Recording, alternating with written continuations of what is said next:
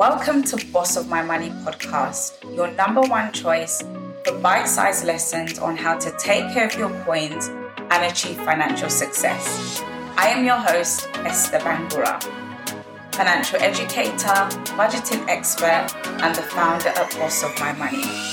So, whether it's improving your money habits, developing a wealthy mindset, becoming debt free, saving money, or learning how to invest, Girl, say no more because you are in the right place. And if you want to get clear about where you stand financially, why not get your hands on one of my amazing freebies? Stop by at bossofmymoney.com slash freebies. Now, it's time to put the kettle on, make yourself a cup of tea, and join me in today's episode. Be sure to hit subscribe so you don't miss any new episodes. Hiya, welcome to Boss of My Money. This is episode number 24. In today's episode, I will be sharing six ways you can develop your financial education. I place a high value on financial literacy. It was one of those things that I didn't realize I needed until I actually got it. It's beyond me why I waited until my late 30s to begin developing my financial literacy. Now that I know better, my mission is to make financial literacy appealing to you and to assist you in developing and passing on the things that you learn to your family and to your loved ones. But before I get started, let's clarify what do we mean by financial literacy? So financial literacy is the ability to be able to understand various types of financial concept, whether it's budgeting, money mindset, saving, understanding how credit works, investing, financial planning, pension planning, insurance, anything to do with money. It's about developing your understanding around that. And this is key when it comes to, you know, working on your relationship with money and also in terms of managing money, right? Making money decisions on a daily basis, if you don't understand how money works, then it's going to be difficult to make good choices and you're not going to know whether a choice is good or it's bad. So when we talk about financial literacy, this is what we mean. It's simply just understanding various types of financial concepts so that you can make smart money choices. Here are six ways that you can improve your financial literacy. Number one is to read financial books and autobiographies of wealthy and successful people. You can add a book to your reading list if you are new to um, reading financial books. You can either start with reading one book every quarter, or if you are a pro reader, um, you can aim to read one financial book a month when I started my financial journey, this is what I did for about six months. I was reading new financial books every single month. And when you're deciding on what books to read, you want to um, have a wide variety. So you want to read books about budgeting, about saving, about investing. Um, you also want to read, you know, other types of books as well that may not necessarily be directly um, related to finance, but would help you improve how you manage your money. So personal development books, um, books about mindset, having a positive mindset, career books as well, lots of different books that you can read. So when you read any kind of book, right? And this is something that I've done that has worked for me in the past few years. I used to be the kind of person I read books and I'd be like, yeah, I read this book, but I wouldn't implement anything in the book. So what I started to do, to do is I started to take away three key things that I learned from the book and implement that literally within the month of me reading the book. I would have to implement those three key things that I learned. And obviously, depending on the type of book and what your goals are, some actions you're not going to complete, um, you know, as soon as you finish the book, but it's important that you get started on an action. So if you've read a book about saving money, yes, it might take six months to a year to reach your goal, but get started, implement what you've learned by getting started and seeing it through to completion. Um, depending on what type of reader you are, some people prefer, you know, physical books. Um, some people prefer reading on Kindle. It's entirely up to you. You know, try different ways. So for me, it just really depends on the kind of book. There's some books that I prefer to have the physical copy. I just want to be able to walk to my bookshelf and just, you know, take it, open it and read it over a cup of tea. Some books I prefer to have it on Kindle because it means I can highlight, I can make notes, um, and that sort of thing. So yeah, try different ways of reading, um, have a wide variety and take away three key lessons that you've learned and put them into action. Number two is to listen to financial podcasts.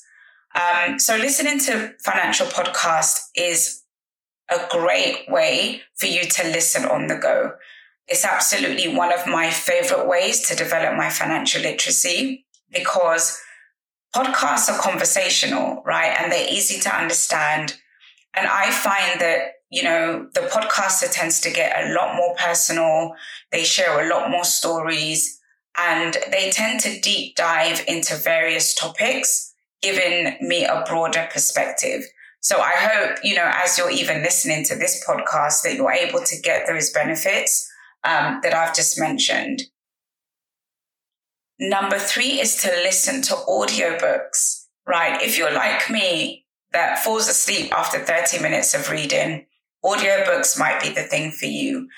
With audiobooks, they're excellent if you want to get through books quicker and if you like to be read to and if you're a slow reader. So I am all of those three things.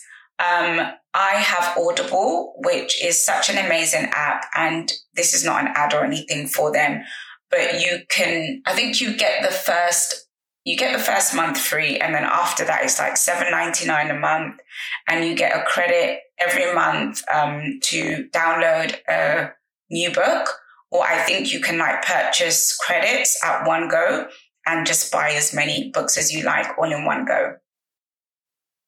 Number four is to take a financial course. This is becoming a very popular way of developing your financial literacy you can take control of your financial education by becoming a self learner.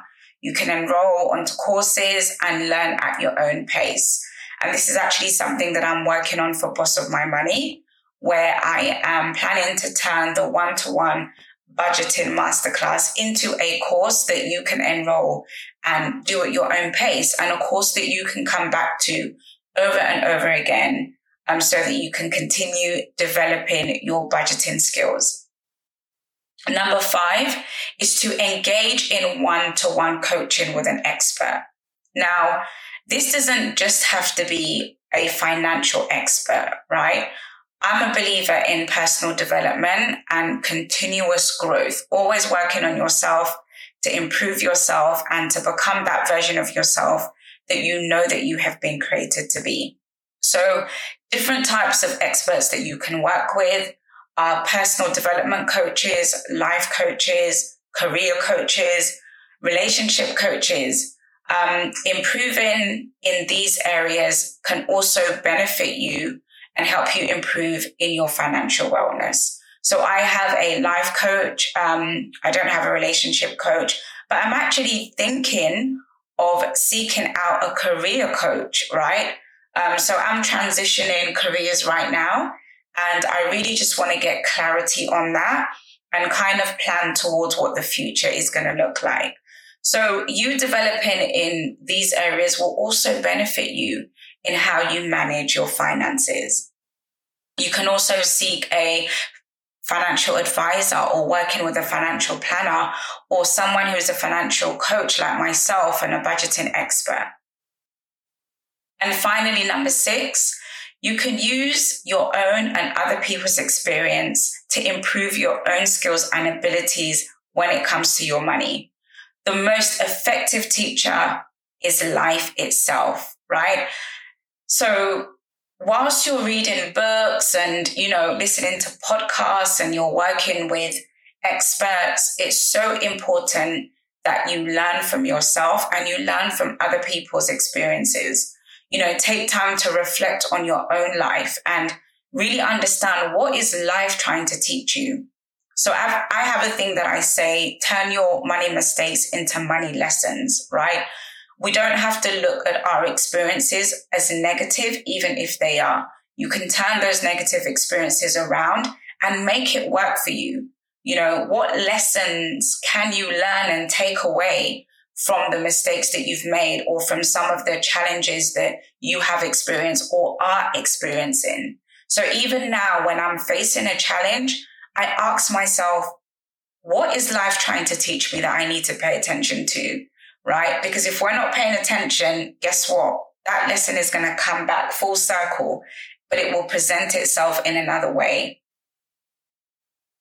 So that's all I have for you for today's podcast. So the action that I would like you to take away is to pick either one of the six or a hybrid of the methods that I've just mentioned for developing your financial literacy. So you can either pick one or pick one or two and get started on them right now. Commit to a day in the week, pick a suitable time, and don't forget to journal your progress and your key takeaways. And remember, once you've learned, share it with others. Thank you again for listening to Boss of My Money podcast with Esther. I hope you enjoyed listening to today's episode. If you would like me to answer any of your questions, you can include your name or it can be anonymous. Send your questions to esther at bossofmymoney.co.uk. Be sure to subscribe to this podcast. I would really appreciate it if you took the time to also rate and review this podcast on Apple. Stop by at bossofmymoney.com for more details on how to get started on your financial journey and start mastering your budget.